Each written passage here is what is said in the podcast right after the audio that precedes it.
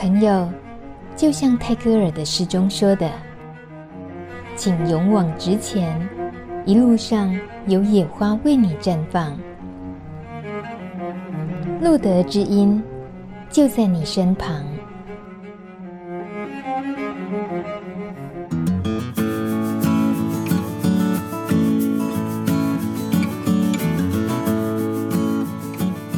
我们不要总是惦记过去或担心将来。我们总有一天会死去，但绝不是在不久的将来。所以我不会浪费时间去想自己还能活多久。我们要做的就是要照顾好自己，把现在的每一天活得有意义。这段话来自一位女性艾滋感染者，在台湾路德协会 FB 粉丝专页，每周三会 PO 一则 Story Night。简单几个字，让我们倾听感染者的心事。谢谢你打开路德之音这个网络广播节目，收听拥抱女性这系列第二集。我是大米。在上一集节目中，我们从女性感染者的社会处境、生育议题和筛检预防这些层面探讨之后，接下来是进入另一个难关，那就是治疗与副作用等问题。我们都知道，人生病了就是要看医生，好好休养与治疗。但为什么治疗 HIV 这个病毒却变得相当复杂？不是吃药那么简单，还要面对别人的眼光、自己内心烙印、对艾滋莫名的恐惧等等。我记得路德协会秘书长徐森杰跟我说过，面对艾滋病，其实最根源要面对的就是人性。我们来跟今年五十八岁的满足姐聊一聊。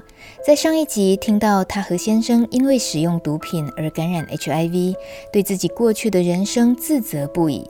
幸好有孩子和其他亲友的支持，才能摆脱毒品，好好治疗。而这一晃眼就是十三年了。满足姐，我也另外想知道一下，因为女性的感染的情况来讲啊，嗯，你在四十五岁左右那时候感染之后，就开始治疗了嘛？就开始都固定服药，一直到现在，对不对？对。那这样子长期服用抗病毒药，就是对于女性的身体来讲，以你自己的经验，你大概有没有觉得初期有过副作用吗？什么情况？服药好不好顺从？初期的时候，然后到现在有没有什么不同的变化？里面有有一些小插曲呀、啊，就好像不如意啊，或者什么东西我也不想吃啊，或者全部塞进去呀、啊，不想活、啊，全部有啦，有一些些啦。早期的时候吗？早期，嗯，那有身体的状况就发生了什么变化吗？很幸运都没有哎、欸，因为我亲眼看到我的同学。在领悟中，他们已经得了什么病，然后一进来又加了一个什么病，又加了什么三冠王，我们称它为三冠王。一个艾滋就没办法去照顾他了，你还得那么多，要怎么吃药？这里面药怎么吃？我一直在，我很怕。我到现在哦，我成药都不敢吃。我发烧发到三十九度，我还不敢吃。后来晕倒了，被送医，oh. 被我儿子送医。安内比赛，安内比赛。我真的不太敢，不太喜欢吃成药。嗯想不到我是吸毒的哦，我竟然这么怕。没你讲。然后我大概很内疚啊，我知道不能害人。我每次找那个小医院或者什么要打针呢，干嘛了？明知道他知道，我也要讲不好意思，我是 HIV，习惯了。那会遇到什么不同的对待吗？有的会故意问说什么叫 HIV，真的很难听呢，很痛。我同学哦，他明知道。讲这三个字哦，我听了很痛，很痛。嗯，到现在都是吗？会啊。为什么这三个字感受那么的痛？不知道。我我是有跟我姐说，还好九个兄弟姐妹，我最坏感染到这个，还好是我，不是你，我讲出来，我姐才知道，我好像有比较接受事实。嗯。我也不知道，我以前是吸毒的。我竟然我什么药都不想吃。我一直在想说，我因为我知道一个消息，HIV 的药爱甲肝细，所以我就想说留一个空间给他。好可爱。我不要说什么喙齿疼，食药啊，巴肚疼，我开刀我嘛不爱食药，我马上给拆下来，然后自己把它拉掉，然后洗洗裤子，那个有没有要插管啊？我就拉掉自己洗。我儿子在上班，我不喜欢我儿子在那边，我也不喜欢我儿子去领悟中去看。嗯、都是我女儿啊，刚好我女儿大巴肚，没办法去。你都提到领悟中，那是什么地方？就是。龙儿来吗？哦，龙儿来，那是以前呐、啊，以前呐、啊。嗯，你有过并发症的其他状况比较难治疗的时期吗？有，哎、欸，那个鼻肝小老鼠，我说那个也算化疗。天哪，人讲刮喇叭一定先是欧背，刮了后你去拆修。我一个人哈，在做疗程，很多洋葱。刚开始哈，医院呐，说什么有一个什么谢某某会来教你，什么都没有。就只有我个管师比我小，就拿给我，就这样做疗程，就是打针吃药，叫疗做疗程嘛、嗯。你要自己打，我就自己打。呃，疗程一年哦，你说多去，住 这边就走一个插了去，这边五千啊，插这边这边五千。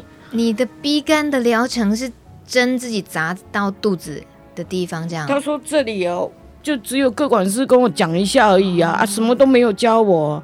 某某个某个什么要来教我怎么做，结果没有，都没有哎、你一年下来的 B 肝治疗疗程就这样都自己这样子治疗？对啊，然后那时候就做化疗就很难很难，没办法爬山，用爬的哦，我的山友啊，一个给我提地啊，一个给我赶啊，一个给我扶啊，那哦。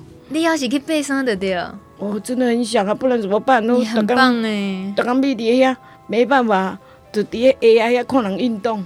没办法运动哦，很惨哦。原来做那个疗程那么惨，后来做好了，脚可以抬起来。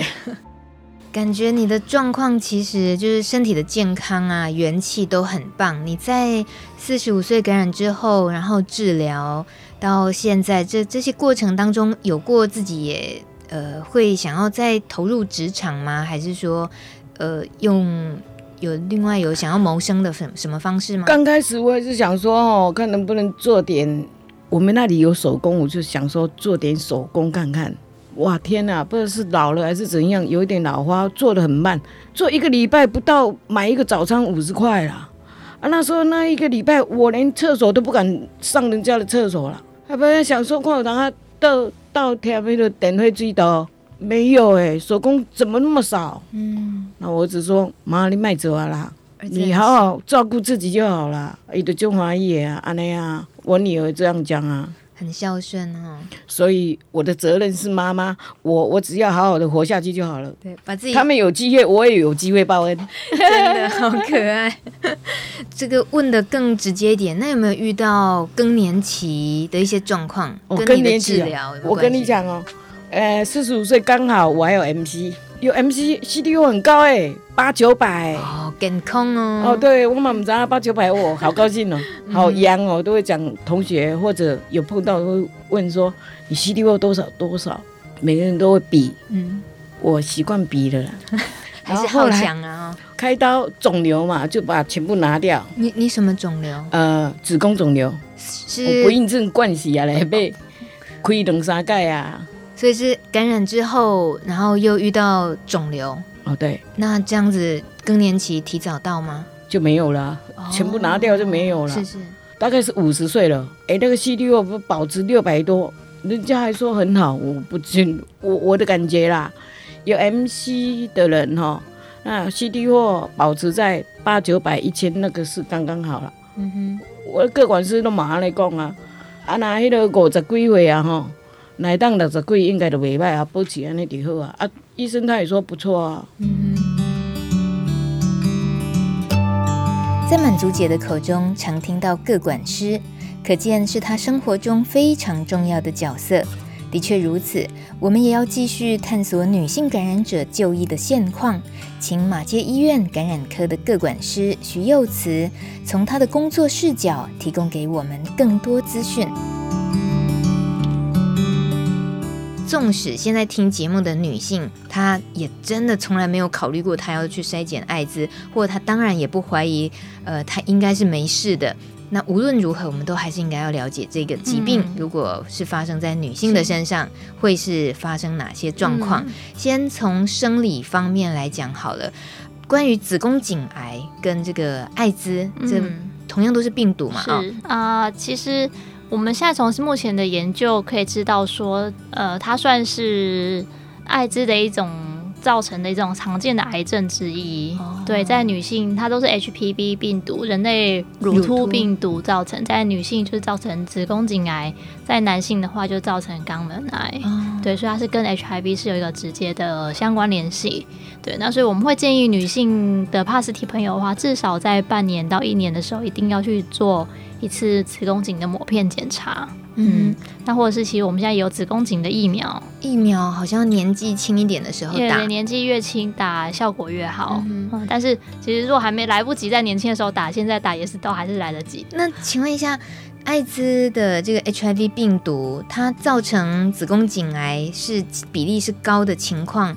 那如果说艾滋病毒 HIV 是控制在测不到，嗯、是那也同样就是削弱了。当然，当然，对。哦、当你的病毒控在测不到的时候，你相关的并发症会发生的几率就是比较低。是，所以男性的肛门癌同样也就会低。对，也是一样。哦所以一定要治疗，对，所以一定要治疗，重点是在这里，没错。好的，那再说的就是其实副作用这部分，嗯、呃，像是我刚刚有访问一位女性感染者满足姐，她年纪五十八岁，嗯、她就会因为已经过来人的那个气势，她就会说，我一切都听医师的各管事，他们叫我做什么就做什么，所以我现在很好，所以她的那个她到底副作用什么这些，她对她来讲已经没关系，没什么。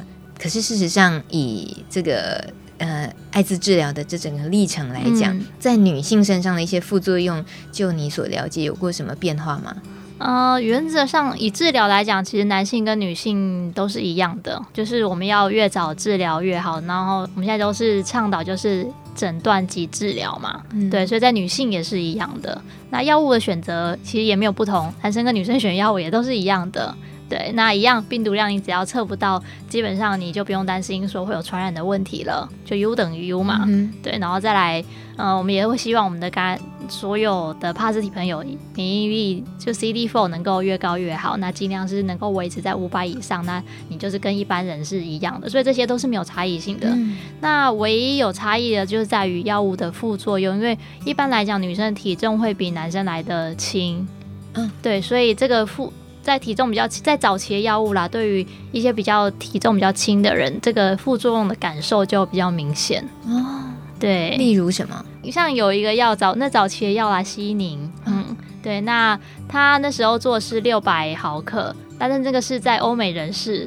适合的这个体重，那欧美人士的体重又比我们亚洲人来的更更重一点，对所以其实那时候台大有做了一个研究，说其实，在亚洲，在台湾人啊，其实只要可以用四百毫克的剂量就就够了。哦，对对对，嗯、所以副作用是是不是睡不着？对，呃，它是会有多梦、头晕的这个副作用，嗯、所以表示如果你体重越低，但是你剂量是一样的时候，你承受的那个负重的感觉可能就是越大。嗯，对。那不过现在。比较不太需要去太担心这个问题，是原是因为我们现在的新的新一代的这些药物，他们的副作用基本上都非常非常少。嗯哼哼，对，基本上吃了顶多只是前一个礼拜可能有一点点感觉。嗯，有些人可能会比较容易失眠呐、啊，那有些人可能会觉得有一些比较肚子、肠胃道比较胀气呀，这样子，其实那感觉都是。都是一般人都是可以接受的啦，嗯，但那也只有前一个礼拜比较有这种感觉，那之后其实基本上就是现在，我现在很多个人都会告诉我说没感觉啊，嗯哼，对啊。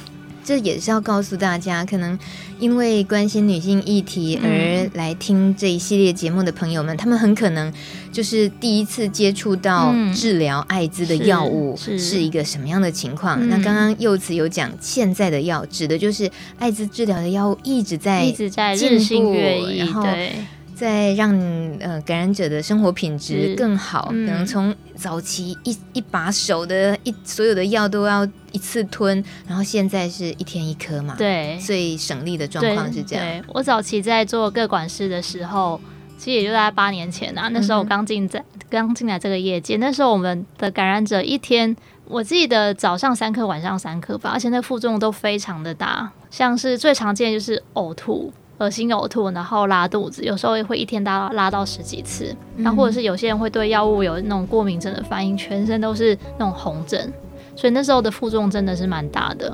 好辛苦，然后早晚又要吃，有时候你就不小心忘记或错过了，那你等于就是。诶、欸，又又没有吃到药，那可能对于治疗的这个效果就会受影响。嗯嗯，对。但现在已经没有这个问题了。是，对，现在就是一天一颗，你选定一个你方便的时间把它吃下去就好了。嗯哼，对。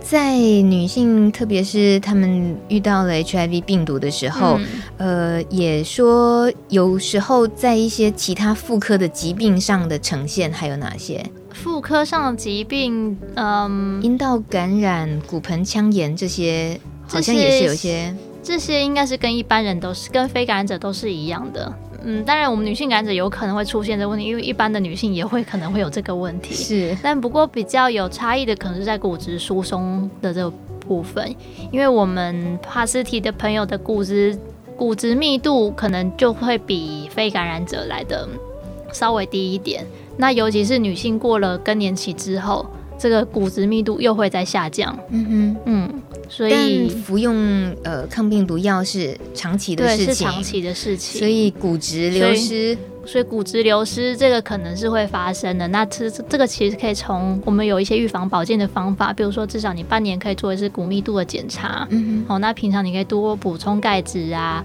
喝牛奶啊，晒太阳啊，对，这些都是我们现在自己可以做的。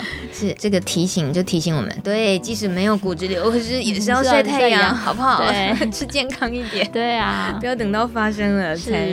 有时候真的是透过了各管师啊、医师这样子说，我们就心里又更放心了一点，就知道说，真的是交给治疗，就是遇到问题了就面对它，面对它，不要猜太多可怕的情境，然后因为恐惧而让自己错过了更好的治疗的时机点。这样子。是是是，现在应该比较不会发生害怕治疗这样的情况吧？呃，其实还是有诶，像我有一个个案，他其实从一百年的时候就已经确诊了，那他一直不敢治疗。其实他早就应该该治疗，但他一直不敢治疗。然后中间也换了不同的医生，然后也没有固定的个管师这样子。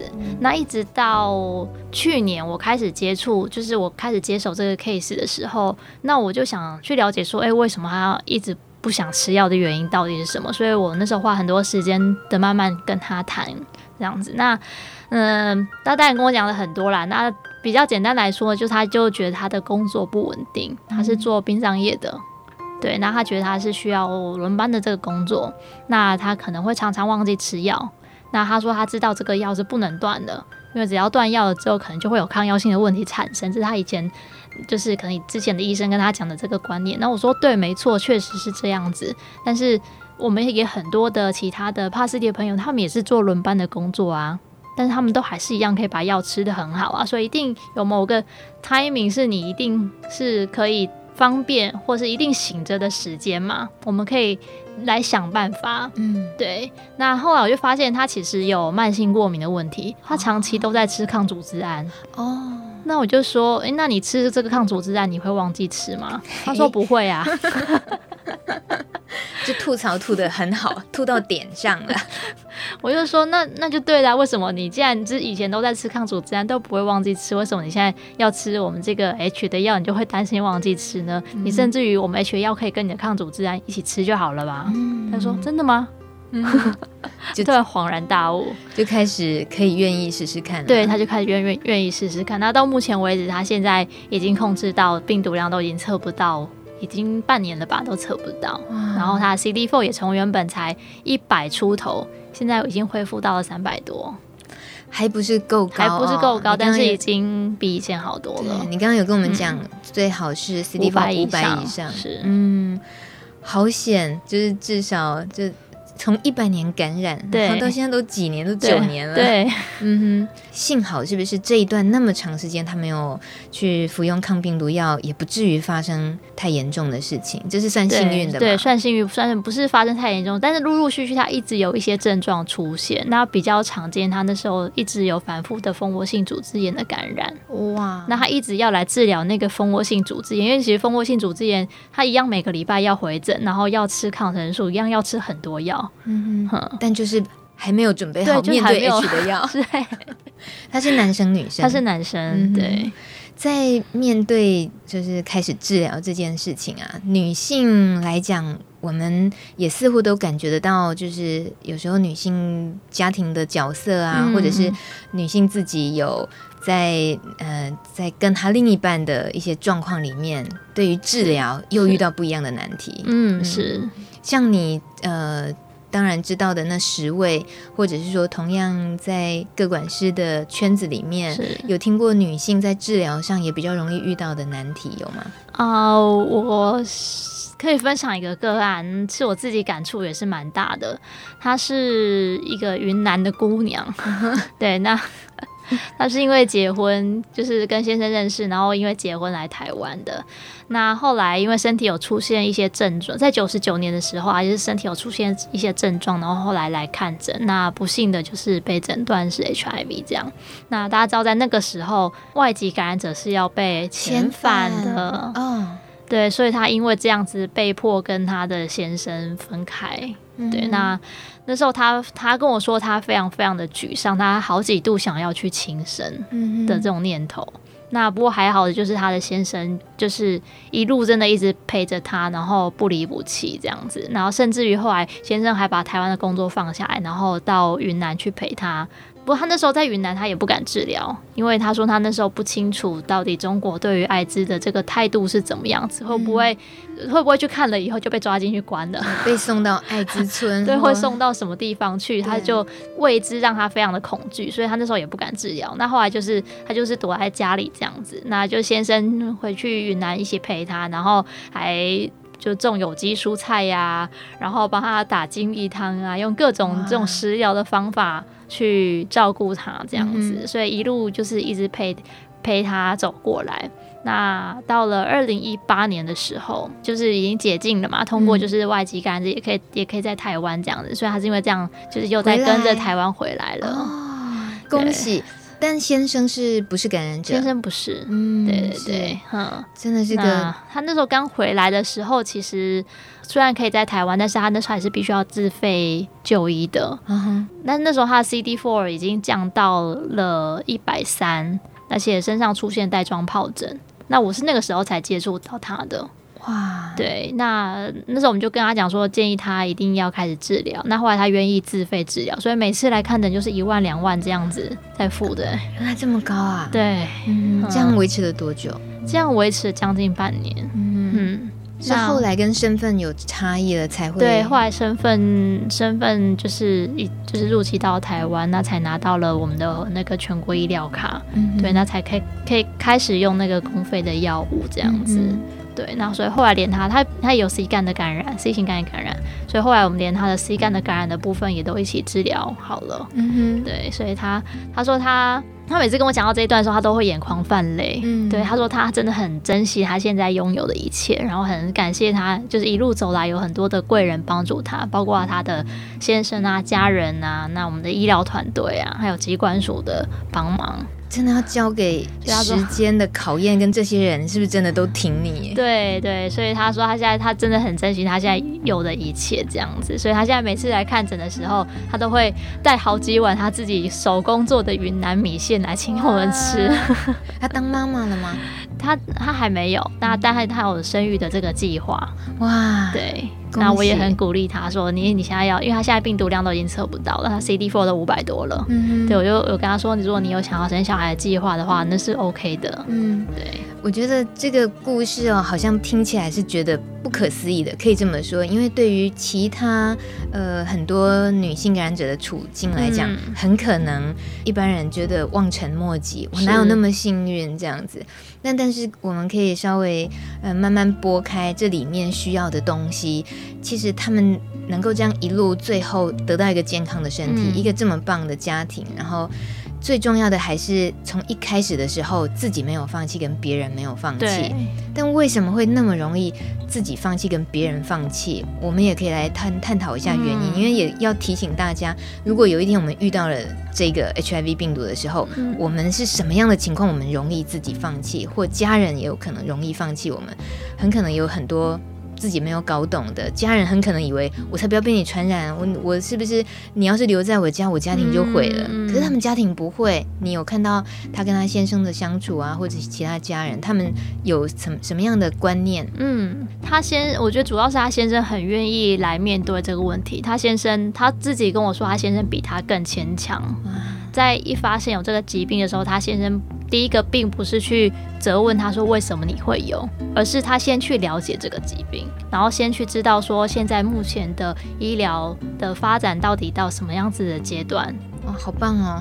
对应该要这么做的。对对对，所以就像我们现在为什么会怕这个新冠病毒，因为我们对它不了解嘛。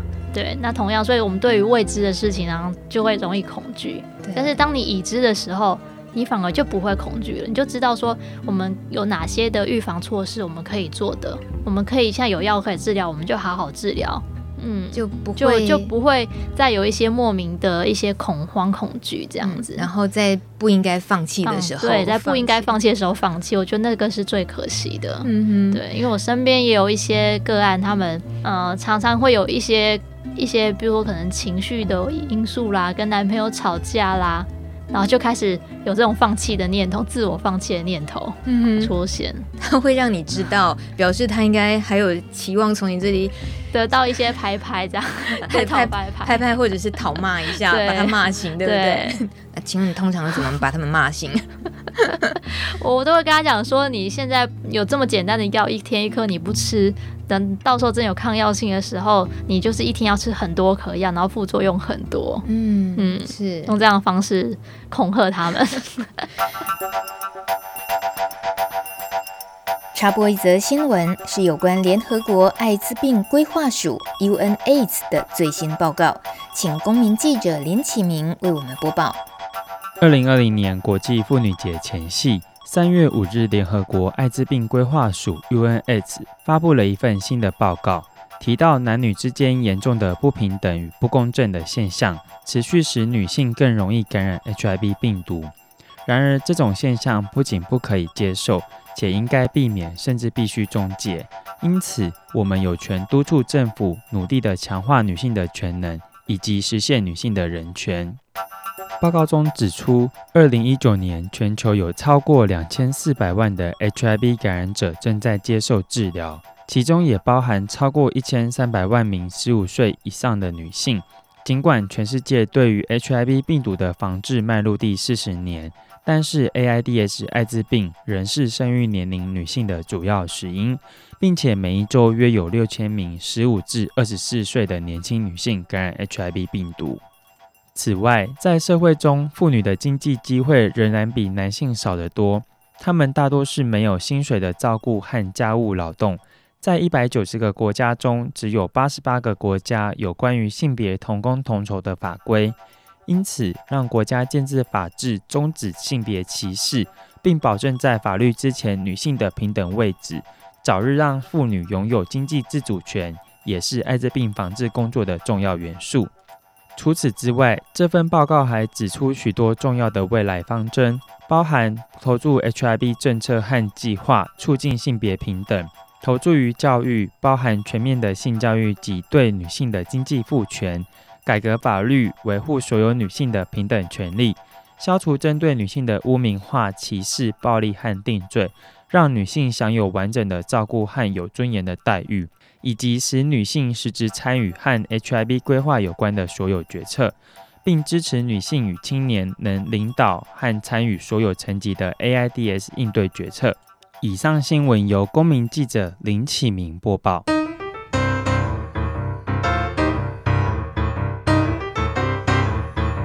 谈到女性感染者的自我照护和治疗的过程，通常会遇到许多难以克服的问题，但也有女性特有的坚毅与生命力。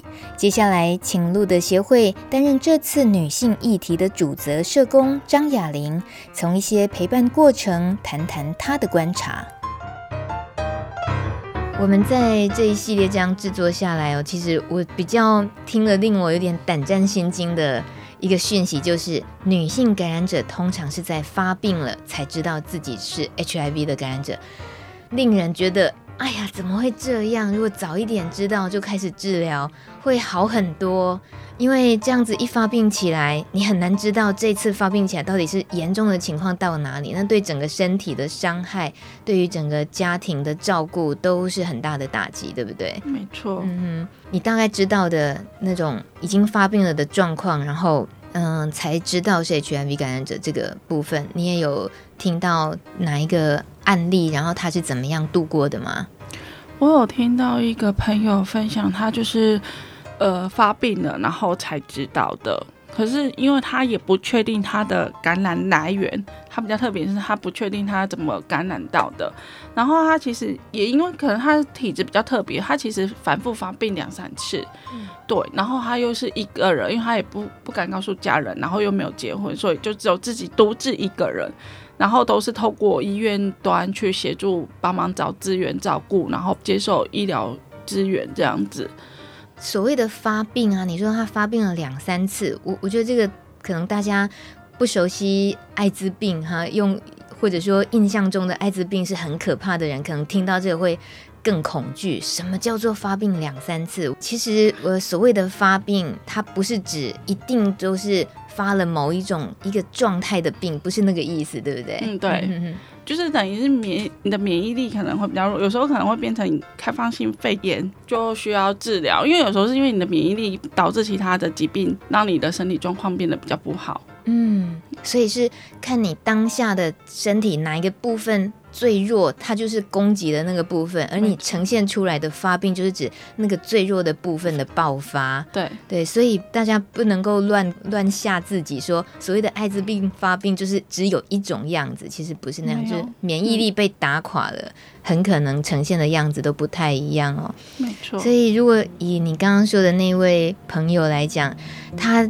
没有在早期在病毒量呃比较低的情况好好控制下来的话，他就有可能一直对于自己免疫力的攻击产生各式各样的呈现的状况，所以才会有那么多次的发病。那像现在呢，他现在的状况是不是就稳定下来了？没错，现在的状况是还蛮稳定的，对，就稳定的治疗，因为其实现在的药物。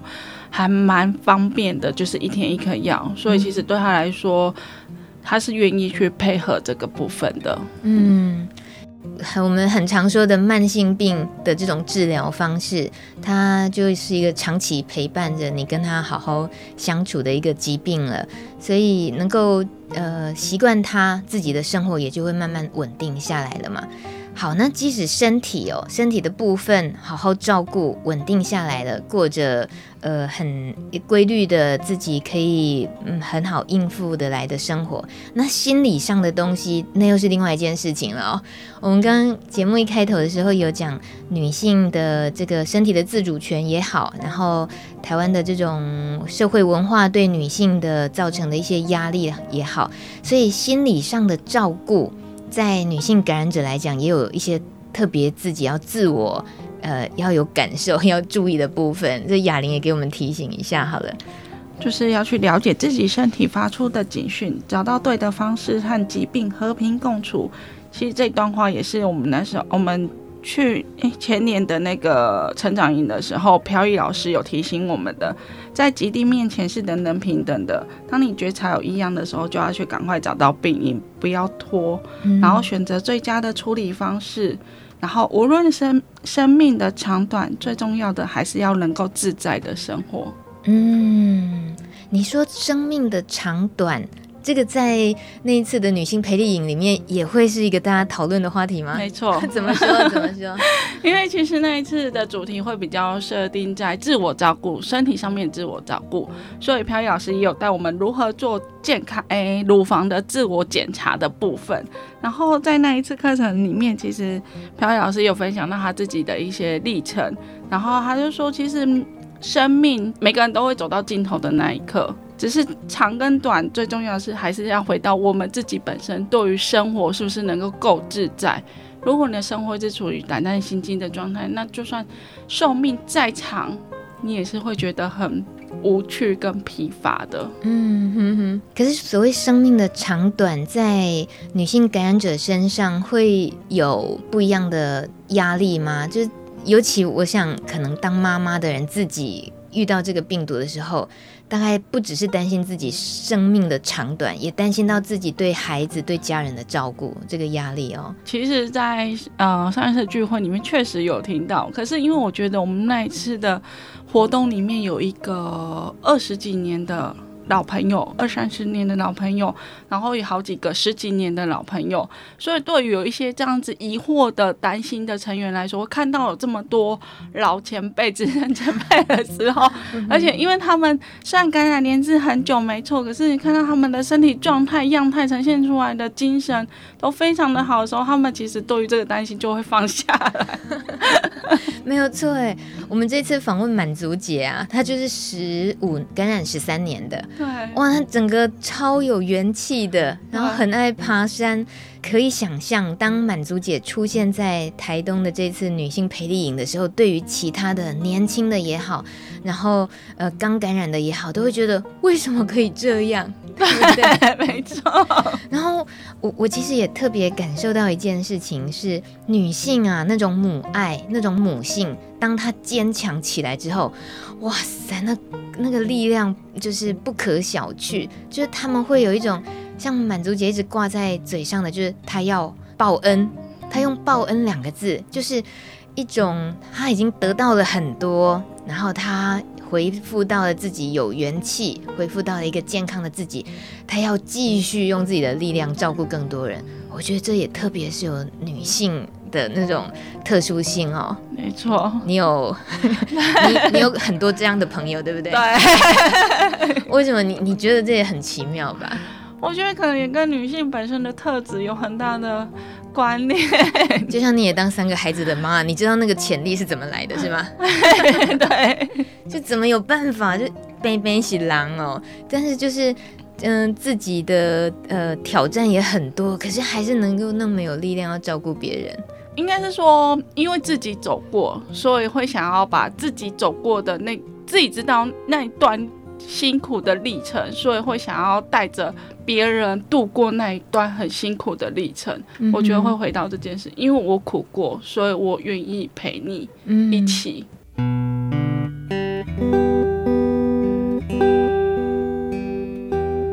因为我苦过，所以愿意陪你一起。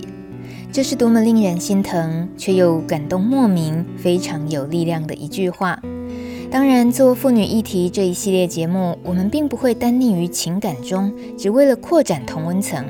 我们希望呈现艾滋社群的现况，让所有人不分性别、不分年龄，共同关注女性感染者的处境。也希望透过聆听，我们可以察觉问题的根源，思考解决的办法。而教育就是全世界都知道，但未必做得到的重要一环。谈到教育，刚刚新闻播报有关联合国艾滋病规划署 UNAIDS 的最新报告，也有关于这部分的研究，发现 HIV 病毒高盛行率的地区，让女孩接受教育，有助于防范她感染 HIV。例如，波札那共和国在扩大中学义务教育的时候，发现第九年以后，每增加一年的教育，就会让女孩感染 HIV 的风险降低百分之十二。然而，在世界上最贫穷家庭中的青春期女孩，却有将近三分之一从来没上过学。因此，UNAIDS 呼吁在艾滋病防治上，应当建构以青少年为中心的同伴支持系统，并且将权力、性别和非暴力元素纳入广泛的性教育当中。在台湾，我们也常为性教育该怎么教、什么时候教而争辩不休。接下来就请路德的议题研究者陈正龙和我们一起探讨、一起思辨吧。一个很大的落差是，我在录的知音的节目很多年下来，其实会有一些男同志从知道自己是男同志之后的那个生命历程里面，其实都暗示着自己啊，可能有一天会有遇到艾滋的风险。这就是一个在做心理准备啊。对，就是。可是所有的女性都没有这个部分哦。就是 对于男同志来讲，这已经快要变成一种宿命论了。就是这也包含，就是因为大家都太把，就是太觉得男同志就等于艾滋，所以渐渐的，就是有些人，我当然不是所有的男同志，有些人就是会觉得我身为男同志，总有一天一定会感染艾滋，这是早晚的问题。我觉得这样子的想法，他其实有时候还是要去关心一下他的。对，就是，呃，那个总有一天我会感染，不代表说我对于这件事情是接受的。嗯、对，那但我有认识一群人，他是会抱持的一种心态是，艾滋它就是一种疾病。因为我觉得对于男同志圈内会有一个。有比较有充分的资源了解艾滋这件事情，所以当他看得越多，了解的越多的时候，他对于自己未来如果可能生了这个疾病，他的恐惧是相对比较小的。我觉得这就是我们对于一个疾病的教育跟认识上面，到底能够做到什么样的程度，来让大家能够平平心静气的去看待这个疾病。我相信大家不会觉得我如果得了就是糖尿病，或者是我得了高血压，我的人生就毁了。我觉得那是因为在这疾病的教育里面有充分的资源，让我们知道说，我今天即便这样子了，我还是能够透过治疗，透过什么样的生活调整方式，让自己好好生活。可是我们在谈某些疾病的时候，其实也不单单艾滋，也包含现在的大家不太清楚状况的肺炎，对，又或者是有很多其他就是可能比较少人得的疾病。大家在不知道怎么样去面对这个的时候，我们的那个恐惧是不断的被放大的。对，所以当这个疾病的资源。知识越充足越丰富的话，其实它可以帮助每个个人更自在的去面对自己未来可能发生疾病的风险。嗯，对。当我今天真的生了这个病了，好像不是这个世界就毁了，而是对这个疾病就是在这个世界的存在。然后我们身为一个人，我就是有可能生某些病这样子。我觉得在一般民众的观感里面，面对武汉肺炎的这个疫情的时候，冒出了一个嗯治疗艾滋的药物，我觉得那是可以刚好有个机会教育哦。对对对，近期就发生一件有趣的事情，很多的中国人疯狂的跟中国的艾滋感染者求救，他们就说，如果你们有药的话，可不可以分一点给我们？就是如果你们有艾滋的药的话，可不可以分一点给我们？他们觉得可以吃了艾滋的药可以用来预防，就是他们感染武汉肺炎。对，就是大家在疾病恐惧下，然后形塑出来的一个就是氛围。嗯、我觉得这是一个蛮特别的情况，就是大家以前对于艾滋病是一种唯恐避之不及的状况，嗯、然后这时候忽然艾滋感染者好像成为一个救世英雄，就是我身上有一个绝命救命单，就是真的很有趣，就是老天爷在考验人类的。对，我觉得这波疫情真的是考验人性。嗯，对。所以危机有时候真的是转机。嗯，我我我希望就是在这一波之后，大家能够看到更多的就是嗯关于人性的东西啦。嗯、对，也包含说我们在讨论到嗯对于什么样的人救与不救，什么样的人给不给资源。我当然知道，就是在能量有限的时候，我们只能够做某些事情。那前提是我们必须要清楚的知道，这是因为我们能量有限。那如果我们今天有更多的能量的时候，我们在讨论这件事情的话。有很多事情就不是绝对的，因为你是哪个国家的人，你是什么样的人，就不应该拥有这样的资源。资源的取取得的那个权利，到底是谁可以拥有这件事情，它其实是很复杂、很很很多样化的。然后它不应该只是因为你是什么样身份的人，就有绝对的被剥夺。就像当初黑人他的权利被绝对的剥夺，统治在过往的曾经有一段时间，他的权利也是绝对的被剥夺一样。对，我们不能够用，因为他的身份是什么样，就绝对剥夺他的权利。我们只能够看到的是，对，因为现在我们真的有局限，我们要清楚的了解到，是因为局限让我们没办法做这些事情。那那一个没有办法做事情的恶，其实是我们必须要在此时此刻大家一起承担的。嗯。对，而不是因为我们此时此刻做这个选择是充满正义的。嗯，谢谢郑龙提醒。郑龙，你自己在路德的所接触到，当然就是男同志感染者居多的情况，是吧？欸、接触到的在路德，我觉得比较特别。路德的话，其实男同志跟异性人是大概是一半一半哦。Oh, 是对，是我觉得因为我们有很大宗的朋友是药瘾朋友啦，嗯、所以其实异性恋的朋友其实大概就是一半一半，所以没有说我比我们比较常接触到男同志。我觉得这个是在这里工作之后，我我最近因为在整理一些数据资料，我有把我们过往服务的所有资料调出来，出来就是男同志确实是大概差差不多是五十 percent，然后四十五 percent 是异性恋男性，五 percent 是异性恋女性，嗯、对，所以。就我们的经验啦，所以这件事情真的没有那么只单纯的跟男同志有关系。我们常常想要澄清说，不应该把男同志跟 HIV 就直接画上等号。嗯、我们想要去解释清楚这件事情，可是有时候自己又掉进去的那个状态。对，但但我我我其实还有在思考另外一件事情，是因为呃，我们协会其实服务比较多的都是经济弱势的感染者，那它其实会有一些筛选的效应，就是。呃，异性恋感染者多数会来接触我们协会，他真的是经济弱势。但是我觉得在这个社会上面，有一部分的男同志感染者，他的经济状况没有这么的差，他不需要我们的协助，他也可以活得还不错。所以他造就了就是我们个案接触量上面的目前的这个情况。我我这是我的其中一个猜测，但因为这个是必须要有做，就是中央他的普查才有办法确定的事情，这这不是我们单位能够确定的事情，所以。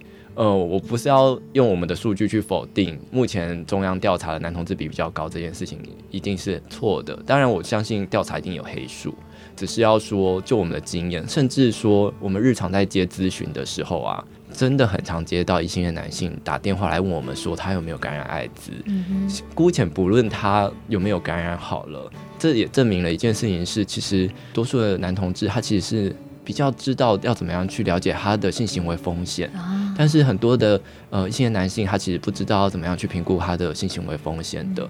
然后我最近其实也会接到就是呃女性的性工作者打电话过来，但真的没有异性恋，呃很少，应该说有，但是很少的一些女性打电话来询问她的性行为风险。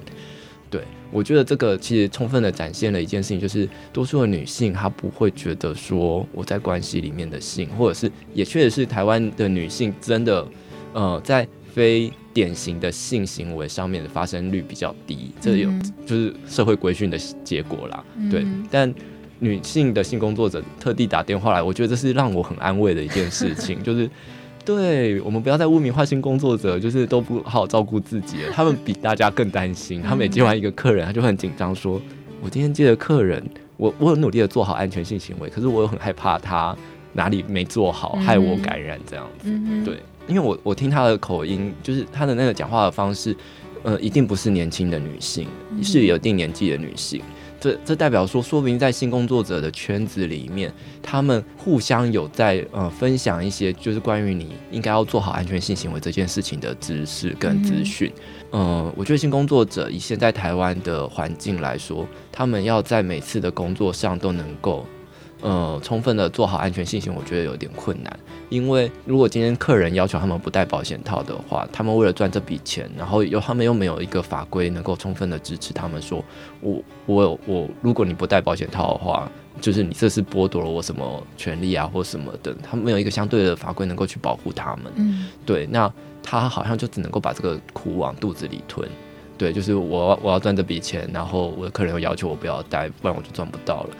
然后他可能就就去发生这次的性行为了。以现在的呃性工作相关的制度来说，虽然我们有性工作专区，但因为没有人敢设，就等于政府的介入没办法进入到这个领域里面去，然后我们就很难照顾到这群人。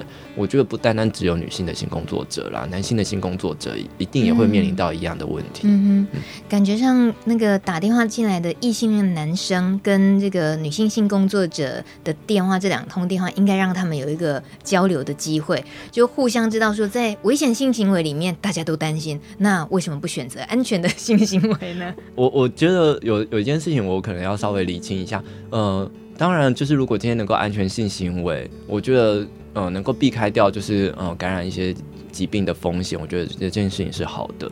但我觉得戴保险套这件事情，在很多情境下还有一些难度。它它有些是根植于我刚刚讲的文化的关系，然后有些部分也是关于就是舒服程度。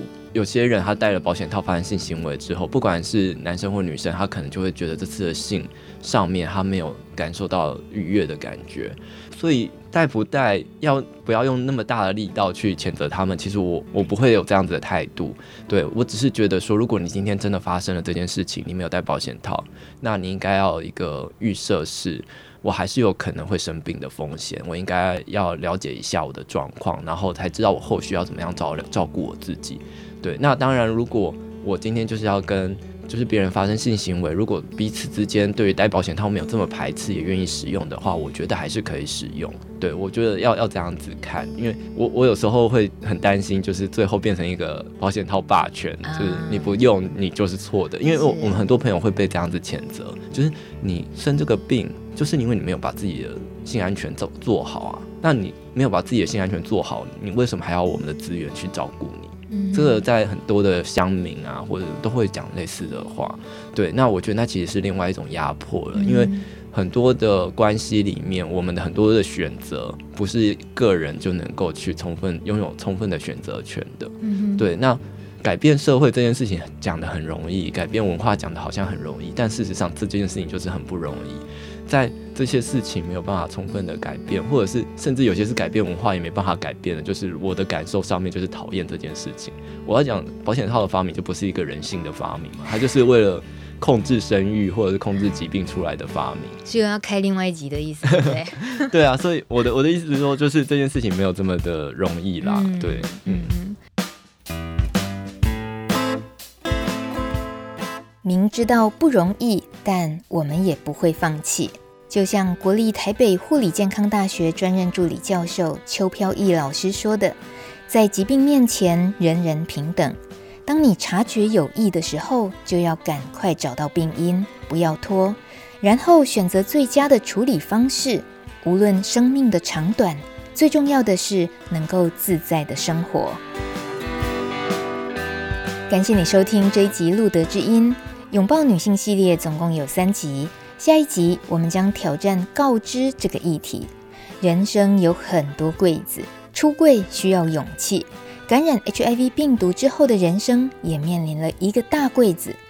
不管你现在是在柜子里或是柜子外，都欢迎你继续收听路德之音，给彼此自由呼吸、自在生活的勇气。